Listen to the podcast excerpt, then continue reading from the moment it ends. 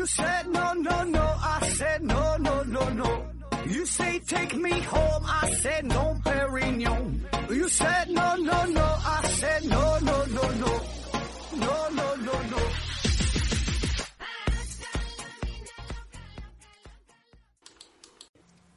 拼命探索，不计后果。欢迎您收听《思考盒子》，本节目由喜马拉雅平台独家播出。今天呢，还是回答听友的问题。呃，然后跟跟大伙儿说个事儿啊，就是如果你呃喜欢唱歌啊，喜欢一些什么乐器啊，整点小音乐呀，可也可以向咱们投稿啊，咱给你放放在咱们节目里片尾曲儿啊，反正就是一个玩儿呗。呃，看看大伙儿呢有什么反馈啊。回答听友问题啊，第一个问题，刘老六提问说：何志老师，现在的出租车呀都是烧天然气儿的，后备箱里呢有一个硕大的煤气罐子，我每次打车呀坐在后座靠着那个罐子，感觉很不安啊，总觉得这玩意儿它可能会爆炸，不由得想起了汽车炸弹的结构啊，真的不会有啥安全隐患吗？呃，说这个出租车油改气儿这个事儿啊。嗯，从技术层面上来说吧，这种操作呢其实并不难，很多城市，呃，很多出租车都是这么做的，对吧？就我我在沈阳我也看到过很多出租车也都这么改的，然后外国也是如此。我我我在泰国，呃，进修学习过一段时间嘛，就是学这个变性手术这块。然后呢，泰国很多出租车几乎好像，呃，我在泰国打车都是这种这种烧天然气的，呃，也都是后改的啊。那单纯从使用上来说呢，如果是正规机构安装的改造的，并且呢能够进行定期的检查、保养、维护的话，这个安全性啊还是挺有保障的哈，还可以啊。咱这说，呃，问题就是啥呢？一个呢就是有一些它不正规的地方，对吧？你要不正规的这种改装，那你油改气儿必然是存在着安全隐患啊。那主要呢就是气瓶啊、气阀啊这些部件儿。嗯，质量可能不太过关，啊，对吧？所以说，这这这些东西还是挺挺危险的，呃，因为啥这个涉及到个费用的事儿，你正规的改装可能得多少钱？五六千块钱可能，对吧？但是一些小地方可能两三千块钱就给你改了，啊，所以呢，很多的你去的这些不是正规的地方啊，有安全隐患，嗯，比如说出现什么漏漏气儿的情况呀，或者是抗重冲击力不足的情况啊，对吧？这增加了风险性。那么再有呢，就是关于这个追尾这个事儿。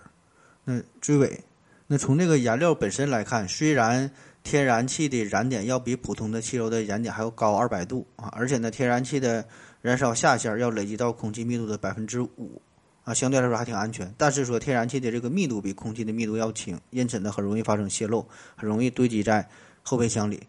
所以呢，一旦有追尾，对吧？一些猛烈的碰撞。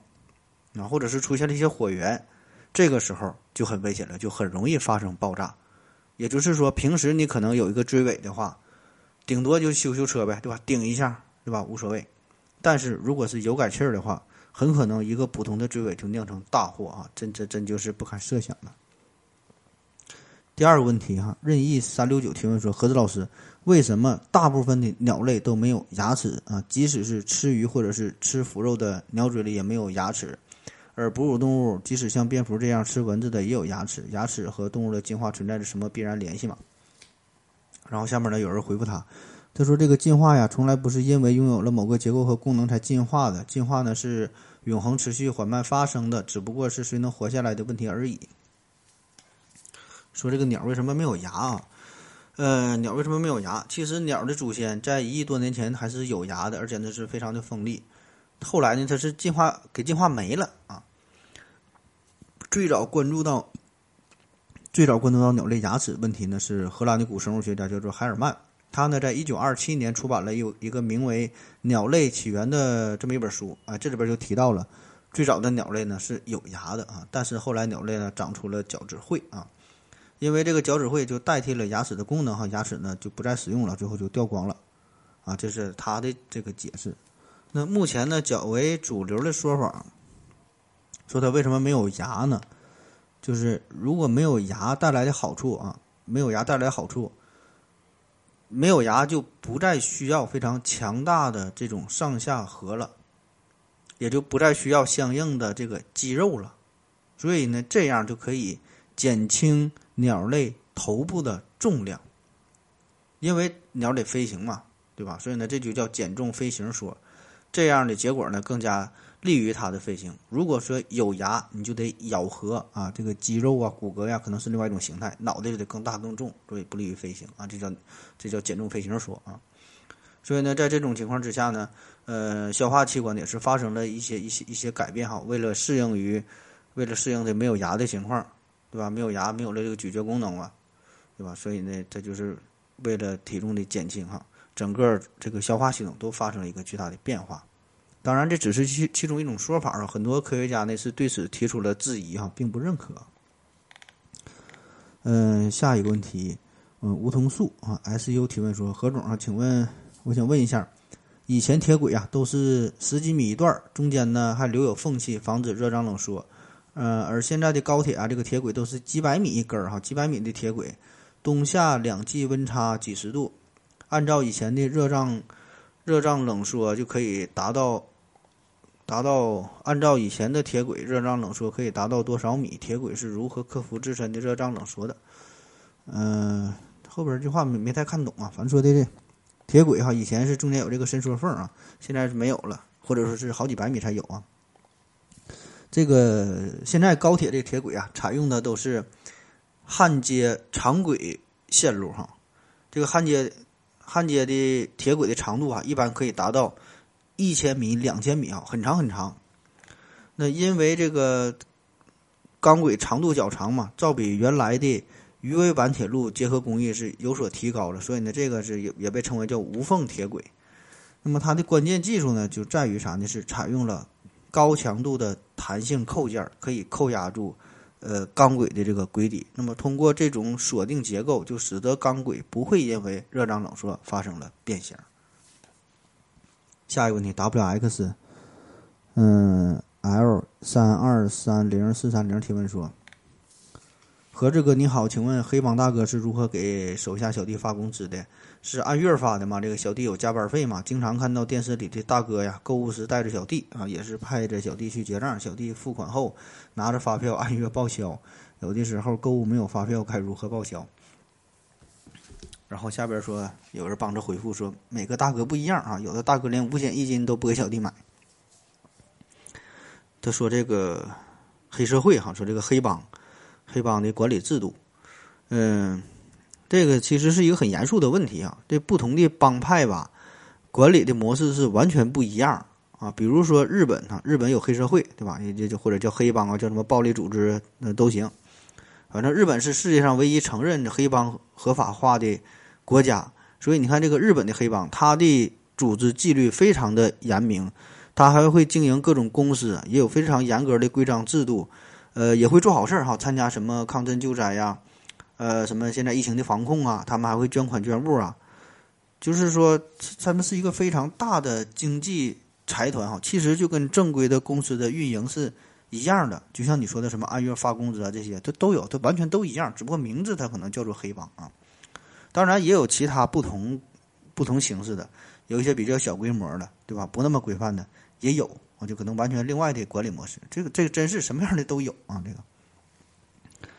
下一个问题，顾德彪提问说：问个知乎级别的问题，呃，如何看待目前日语和韩语的去汉字化行为？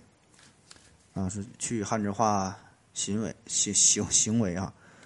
嗯，去汉字化这个其实我感觉日本这个日本差一下，就韩国比较严重啊，韩国的去汉字化非常明显，也就是有意的要。去除汉字的使用啊，因为咱们感觉，你看这个日语啊，你到日本旅游的话，基本上不认识不认识字儿吧，好像影响也不大，能猜个，起码猜个一半可能差不多哈。点个菜啥的，可能看个什么东西，多少的还能看得懂点儿啊。这个日韩的文化嘛，对吧？跟咱们中国，呃，源远流长哈，很多都是取源来源于这个汉字嘛。那么这个韩国哈，再说说这个韩语吧，韩语它现在正在努力的去汉字化。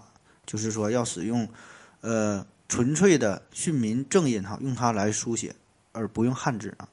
那为什么这么去做啊？很简单，就是他们想要保持自己的民族的特性啊，有一种非常强烈的民族意识、独立意识，对吧？很正常啊，很正常。每个每个国家、每个民族都有这种思想，就想保持自己文化的纯粹，就是希望能够找到本国的自己的一个一个文化的根源，对吧？而不想依托于其他的国家、其他的民族，不想依附于其他的文化，对吧？所以在所有的文化当中，你想想，这个语言是一个民族这个这个最核心的一个文化组成的部分。所以呢，必然要有意的去汉字化，特别是当一个国家的经济实力逐渐强大之后，在文化上，他也想要找到这种自信，对吧？所以呢，他一定要去汉字化啊。那说到这个事儿，我给你推荐一个韩国的电影，叫做《字典》哈，《字典》就查字典的字典啊。那建议你看一下，可能说有点无聊啊，但是跟你这个事儿还挺有关啊，你可以看一看。嗯，下一个问题，蘑菇小象提问说：何子，请问这个基因检测？呃，基因检测儿童眼睛是否近视啊？是不是智商税？下边呢，海雷喵回复说，基本都是哈，硬说不是也行。呃，下边这个吕布济南支部哈回复他说，这你好，是的啊，待产、临产、产后初期会有大量的智商检测的项目哈，有一些是院内自营，有一些是第三方外包，有些呢甚至对产妇有害啊，比如中药征询请擦亮双眼。啊，他说这个基因检测啊，啊近视眼这基因检测，嗯，首先这个基因检测这个事儿吧，咱也别说好，也不说也别说不好啊，嗯，确实有一些不好的地方，对吧？确实有一些黑心的医院、黑心的检测机构机构哈，就是第三方外包的，很多都有。当然了，也有它好的地方，因为确确实有一些疾病可能以前并不知道，一些先天性的遗传疾病。技术不成熟，那时候不知道对吧？生个孩子，你说存在一些疾病，你说你咋办？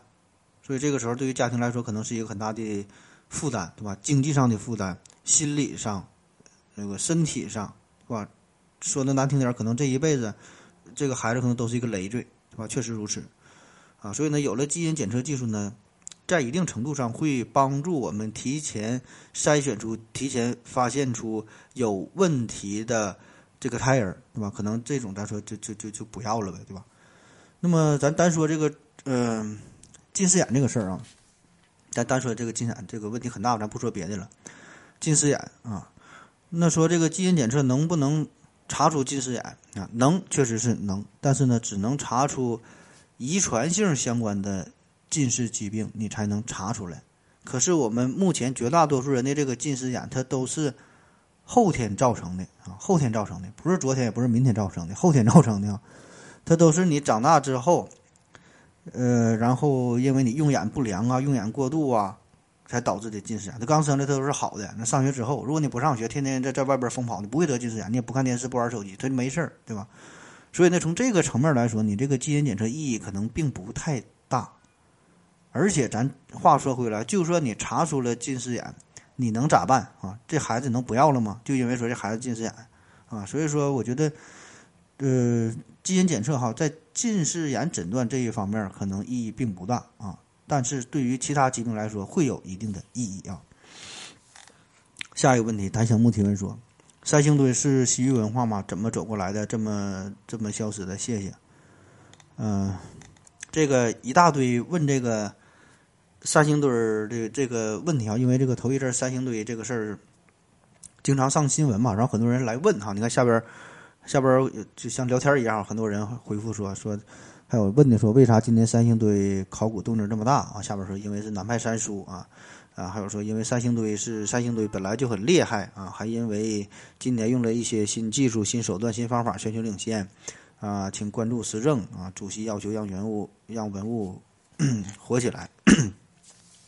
很多关于三星堆的问题啊，还有这个天边七恩提问说，合着讲一讲三星堆对文化自信的影响。你看刚才讲的文化自信啊，这又讲三星堆，跟这都都连在一起的。呃，三星堆这个话题吧，大伙儿别着急啊，等着这个慢慢沉淀之后啊，等着这个呃再研究研究，还还有很多未解之谜，对吧？这个咱现在是刚刚开始啊，咱先不追这个热点哈，咱沉淀之后慢慢整。然后说说这个三星堆和文化自信的事儿吧。文化自信，这刚才不聊到了韩国韩语哈，去去汉字化这个文化自信。你看，说说咱们三星堆的这个文化自信。最近三星堆好消息不断，对吧？爆出了什么呃金面具残片呐、巨青铜面具呀、青铜神树啊、啊象牙呀等等很多重要的文物。呃，三星堆遗址也是呃再次向世界哈展示了中国传统文化蕴含的丰富宝藏和巨大魅力啊，也是提升了我们的文化自信。嗯，下面我给你念一段啊。文化，这是一个国家、一个民族的灵魂。文化兴则国运兴，文化强则民族强。文化记录着几千年的民族智慧，是我们了解一了解历史、寻找来路的桥梁。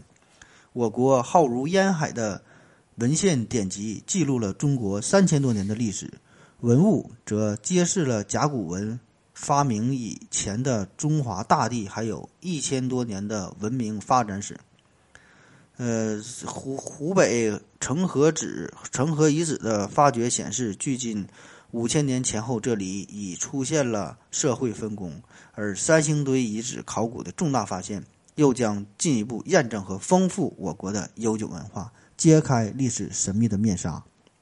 习近平总书记指出，要让收藏在博物馆里的文物、陈列在广阔大地的遗产、书写在古籍里的文字都活起来。丰富全社会历史文化滋养，历史文化遗产不仅生动诉说着过去，也深刻地影响着当下和未来。我们要自觉弘扬、传承优秀传统文化，汲取伟大民族精神，守住民族之根，不断增强民族凝聚力、民族自豪感，凝聚起现实现中华民族伟大复兴的精神力量。念完了。下一个问题，雷军的小米提问说：“盒子你好，之前这个问题你问过你，好像你没回答。如果违规了，那那就不用回答了。问题是一对夫妻离婚了，他们的孩子和母亲一起生活。如果这个母亲再婚又离婚了，这个孩子有没有权利选择和他的继父生活？如果有，这个继父再婚，此时这个孩子和他的父母是不是没有血缘关系？他会不会被利用？百度上搜索了没？搜到。”你这个问题我确实看到过，我我我感觉我回答你了，好像啊，你这个事儿你就是咨询律师吧，这个确实就法律事儿咱也不太懂哈，你你找个律师问问吧，或者听友中有这个律师可以帮着回答一下啊。呃，下一个问题，解开兔子的扣子提问说，何子老师你好，家用净水器是不是就是个坑啊？那么多的品牌。有更换滤芯的，有有有有更换滤棒的，还有什么更换滤网的？感觉呀是割韭菜哈。这个你给唠唠，呃，自来水净化呗。自来水净化哈，我感觉这玩意儿它就是割韭菜呀。这个喝水，我喝水我只喝碱中和苏打水哈，偶尔呢泡点美人茶。下一个问题，这球是提问说，请问盒子短视频很受欢迎哈，为什么现在的 APP 为什么不抖音、后尘都有短视频了啊？说短视频很很受欢迎哈，这当然很受欢迎了。你现在干短视频平台太多太多了，对吧？咱可以回顾一下整个互联网的发展过程啊。嗯，咱们获取信息的方式就是不断的变化啊，所以互联网跟咱们获取信息信息的方式是同步在进行的。啊，最开始呢是从文字，对吧？然后呢到音频啊，然后图片啊，然后到视频啊，这到短视频。你看，就我们单位时间内所获取信息的这个密度啊是越来越高，对吧？节奏呢是越来越快，所以呢出现短视频这是一种必然。那为啥说短视频会火哈？首先因为它短，其次呢因为它是视频。你看这短视频嘛，那视频的优势就在于我们看起来非常省劲儿，几乎呢不用动脑子，对吧？这个。呃，我们平时生活感受、接触外界信息的过程就是这样嘛，对吧？就是就就就就用眼睛看嘛，对吧？你看这些东西不就是视频嘛？所以这个是最符合我们生理的感官的一种一种模式，对吧？视频。另外一个特点呢啥？短啊，就是短。为啥我们喜欢短的啊？嗯，因为我们都很忙啊，都很浮躁，没有人愿意花太长的时间去看一个漫长的故事，对吧？所以你你现在我就感觉。你就看这短视频，十五秒可能都嫌长，就想看三秒、两秒那才好呢，对吧？什么起因、经过、这结果都不重要，咱就看最高潮的那一部分。所以你把短和视频这这个这这这这两者结合起来，它就火了呗。下一个问题，托马斯九八七幺提问说：盒子啊，太阳之前的两代恒星残留的中子星和黑洞都哪去了？太阳系周围都没有发现这些星体的影子啊？我觉得这个是尺度的一个问题吧，就是从宇宙尺度来看，它太阳系非常小，对吧？那你所谓的太阳系周围啊，没有发现这些星体，那你指的这个周围是多大呢？是三米、五米，对吧？一百公里、二百公里，还是多远呢？所以我我觉得你说的这周围，更多的呢，只是以咱太阳系自身这个尺度作为参考。啊，就有点类似于说，我我们村旁边怎么没有外国人呢？那你指的就是你们村旁边的张村、王村、赵村、李村这几个村没有外国人，对吧？所以这个尺度很小。如果你的尺度放大一点，那必然就会找到外国人，必然就会找到你说的什么叫什么什么中子星、什么黑洞，对吧？而且反过来说哈，如果我们太阳系周围真的存在着大量的中子星、大量的黑洞的话，那也就没有太阳系了。那正是因为没有中子星，没有什么这些黑洞，咱太阳系才能存在啊！这是人人则原理嘛，对吧？下一个问题，e 二幺 hd 提提问说，呃，老师啊，讲一讲 ARM 授权这个事儿啊，为什么一定要用 ARM 架构？如果选用了，为什么还要不停地升级新架构？我们已经用了 V 八架构，难道我们不能在这个基础上自己研发新的，研发做个新的吗？为什么还要用 V 九啊？理解 V 九也只是 V 八的局部改进，我们自己研发自己改进不行吗？呃，说这个 ARM 架构啊，这关于这个 CPU 架构的事儿，这个 ARM 授权啊，这咋回事啊？ARM ARM 处理器呢，这是英国 Echo 有限公司设计的一个低功耗成本的。呃，第一款 RISC 微型处理器，全称呢就是俄德俄德旺西的 RISC Merchant 啊。因为人家公司有这项技术，研究了这个技术啊，研究这个东西，所以呢，人家公司自然的有这个产品的保护权。其他公司你想要用人家技术，就得交钱，就得交保护费啊，这就这就给你授权啊，得到了授权你才能去用啊。所以呢，我感觉我们好像没听说过这个 ARM 公司，不知道它干啥的。一提到 CPU 生产的，我们首先想到的是英特尔啊，嗯，AMD 呀，对吧？这个是世界的大厂。那这个 ARM 公司，它既不生产芯片，也不销售芯片，它只是出售芯片的这个技术，授权给你，你才能去用。比如说苹果的 A 系列处理器啊，高通骁龙系列处理器啊，都是脱胎于 ARM。那你说的这个 V 八架构，哈，这是二零一一年十一月哈，ARM 公司呃发布的这个处理器的一个一个架构啊。那么呢，这是 ARM 公司首款支持六十四位指令集的处理器架构。那由于 ARM 处理器的这个授权，这个内核啊被广泛的用于手机和很多的电子产品，所以呢，ARM V 八这个架构呢，作为下一代处理器的核心技术，也是受到了普遍的关注。所以呢，这咱这就明白了，对吧？你你你想自己搞研究，首先从技术层面上来说，我估计，嗯。可能咱现在还没有这没有这个实力，对吧？你买了 V 八，你自己你什么想按这个架构自己去设计、自己去整，技术层面上不允许。那再有呢，从这个法律层面上，呃，也不让啊。这是人家自己有这个产权保护呀，不是说你想模仿、你想升级那就能去做的。下一个问题，思考和这小号提问说：，呃，何总，请问这个蜜蜂是如何啊？蜂蜜是如何酿造出来的？是蜜蜂把花蜜吃进肚子，然后再吐出来，还是拉出来的？那么这期间，花蜜在蜜蜂的肚子里会保存多久？发生了什么化学反应？啊，还有呢，就是听说呀，有些养蜜人为了得到更多的蜜蜂的的更多的蜂蜜，会给蜜蜂喂白糖啊，这是真的吗？蜜蜂会主动吃白糖来酿蜜吗？如果是真的，那么这些白糖酿出的蜂蜜营养价值和花粉的营养价值有什么不同吗？呃，蜜蜂酿蜜啊，这个蜜蜂首先，蜜蜂它本身不产生蜂蜜。蜂蜜呢，只是人们的这么一种一种一种叫法啊。这个蜂蜜的主要来源就是花蜜啊，就是花蜜。大致的过程呢，是蜜蜂去采集花蜜，然后把这个花蜜啊采集到自己的蜜囊当中，在这个蜜囊蜜囊当中混合自己分泌的一些转化酶，然后呢带回到蜂巢，然后再吐出来，然后呢再由其他的这个蜜蜂专门就是有负责加工的这些蜜蜂进行进一步的加工啊，也是不断的吸进又吐出这些蜂蜜。同时呢，将这个唾液腺分泌的这些转化酶和这个花蜜混合在一起。那在转化酶的作用下，哈，花蜜中的这些蔗糖不断的分解变成单糖啊，最后就是，就是变变成了这个咱说的这个蜂蜜啊，我们再去采这个这个蜂蜜。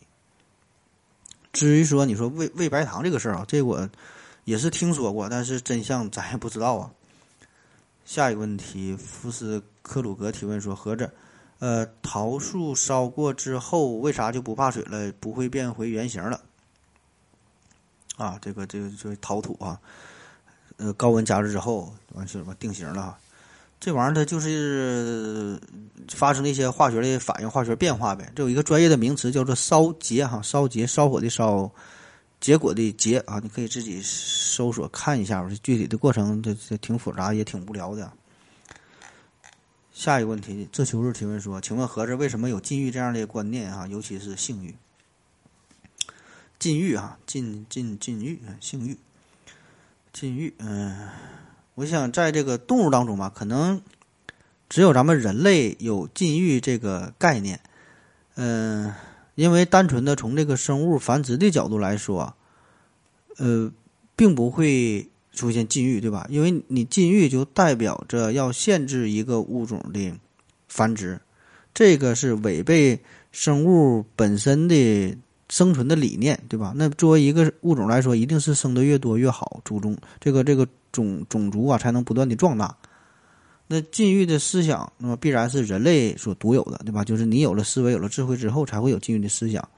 而且禁欲呢，多半是与宗教有关啊，不管是哪个国家、哪个民族。他的这个宗教，你看多半呢都会提到禁欲的思想啊。当然，这个禁欲不是说让你完全没有啊，而是说要戒掉一些呃不太好的这种这种欲望，就是适当的欲望是可以有的，对吧？但是一些泛滥的一些乱搞啊，呃，这些呢是是要被禁止的。那很多宗教也是把这个这这种欲望是看作成一种。原罪啊，因为你有罪啊，所以呢，你要你要你要控制啊，你要控制自己。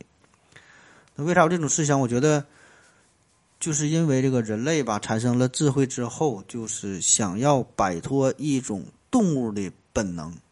因为咱说性欲，这个是一种动物的本能，是一种繁殖的本能，对吧？所以呢，你你你要控制自己，你要跟自己的欲望呃进行对抗，以此呢来显示出自己和动物不同。就是所有的动物，它都不控制自己的欲望。那么你能控制住自自己的这种欲望，你就比动物更加的高级。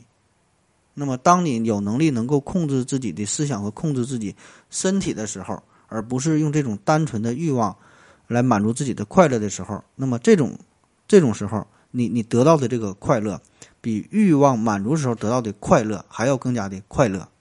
嗯，不知道说明白没哈？下一个问题。不知道，不道之高到高哪高哪道里去了？哎，我重念一下，不道之高哪道去了里？哈，这这名儿起的。他说：“盒子哈，昨晚昨天晚上马路边尿尿，冷风一吹呀，打了个寒战。想问盒子为什么尿尿之后会觉得冷？百度说呀，是因为尿液带走了一部分热量。可尿尿时不也带走了一部分的质量吗？会导致整体体温下降吗？感觉不科学呀。”说尿尿之后会感觉冷，打冷战哈。这个之前很多朋友都问过了，回答很多次了。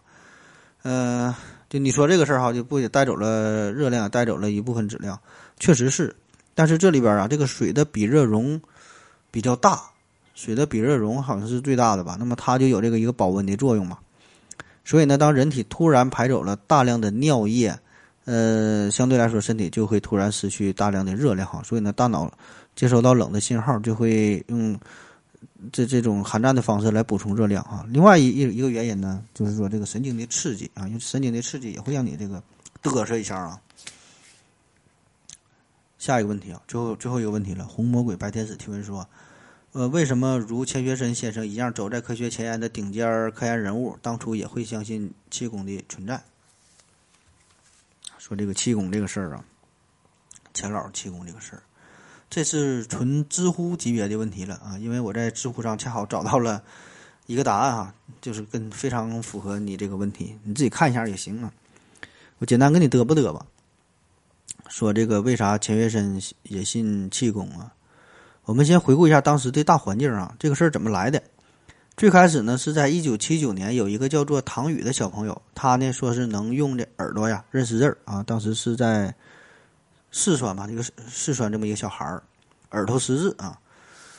那么以这个哈作为一个一一个一个开始，那之后呢出现了各种各样的神人，然后出现了气功热呀特异功能、特异功能啊，各种神人哈，火遍神州大地。呃，然后很多科学家呢对此也是十分看好，很感兴趣啊。这里边呢就包括钱学森啊，他是非常坚信特异功能，也是大力的推广宣传啊这个事儿。那直到上世纪的九十年代左右吧，呃，特异功能哈，还有什么气功热哈，逐渐的退去，然后人们就不再相信这个事儿了。但是呢，钱老师一直都在研究哈，一一直研究到死啊，相信这个事儿。那为什么他？会痴迷于这个气功啊，呃，这与钱学森呢在美国的经历啊有着很大的关系啊。咱回回顾一下，说在美国学习期间呢，钱学森有个好朋友叫做帕森斯啊，帕森斯啊，不是帕金森。嗯，这小伙子跟他年龄差不多哈，这小子是一个富二代，小时候呢就非常喜欢各种科幻小说呀、神秘的传说呀，反正各种就玄幻的乱七八糟的东西。然后呢，他也特别喜欢火箭技术啊，所以呢。他后来也是来到了这个冯卡门的门下嘛，这个冯卡门的火箭研究小组。然后钱学森呢也是这时候到了这个冯卡门这哈，俩人俩人脚前脚后来这会儿，相当于小师兄弟啊，也是好朋友。俩人就认识了，一起研究火箭，一起做实验啊。那正经做实验这块咱就不说了，俩人研究火箭对吧？很正常对吧？那说说这个旁的、歪的、斜的这这这一块。这个帕森斯呢，咱说从小呢就喜欢这种神秘主义嘛。那他不仅是一个化学家，也也可以说是一个黑魔法师。没事呢就喜欢翻看炼金术当中的各种什么民间秘方啊，这种配方啥的，甚至呢还企图用这些配方给火箭作为这个助推的燃料，这是很神呐。而且呢，他还加入过一个叫做塞尔玛教会的一个组织，后来又加入了什么东方圣殿教等等哈。反正咱说。算不上是邪教吧，反正也是有一些这这这这种信奉黑魔法的色彩，比比较比较神秘吧，就这种。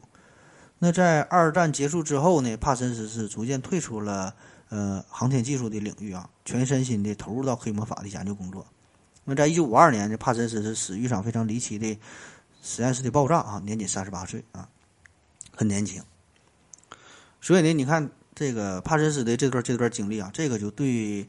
呃，钱学森是造成了非常严重的影响，非常严重的熏陶，因为他俩都是冯卡门的学生，他俩还是好朋友，没事呢也就一起玩，一起搞研究，啊，可以说，钱学森对于特异功能啊这方面的启蒙教育啊，是在美国所完成的啊，比咱国内这帮人玩玩的要早好几十年啊，所以呢，当钱老回到祖国之后，再次看到特异功能啊，看到气功这些东西，他一点都不陌生，也不反感。他是非常的熟悉，甚至说比一般人还要了解的更多，也很感兴趣，也很坚信这些事儿啊。而且咱话说回来，这个也不只是说当时钱学森呢，在中国也有很多的科学家也都相信这些东西。呃，也不止在中国哈，在在当时全世界不少的科学家也都相信，呃，特异功能啊，就就就这这方面的这方面的这个研究这些东西。呃，比如说带头搞研究的苏联和美国，你看这这两位哈。数一数二的国家，当时也是有很多研究神秘主义啊这些内容，而且还试图用在军事上。而美国中央情报局他们关于心灵研究的这个这这这方面，这这相关研究，直到一九九五年才算正式结束。啊，所以你看，这个也不只是单说钱老吧，他可能只是只是表现的比较明显、比较突出啊。当然，咱这里不是要给钱老洗白哈，他确实他信，他就是信了啊。恰恰相反，我觉得就是每个人都有他的。局限性啊，每个人呢也也都有一个时代的局限性，对吧？所以这个也很正常，谁也不是神，谁也不是全知全能，谁也不是完美的啊。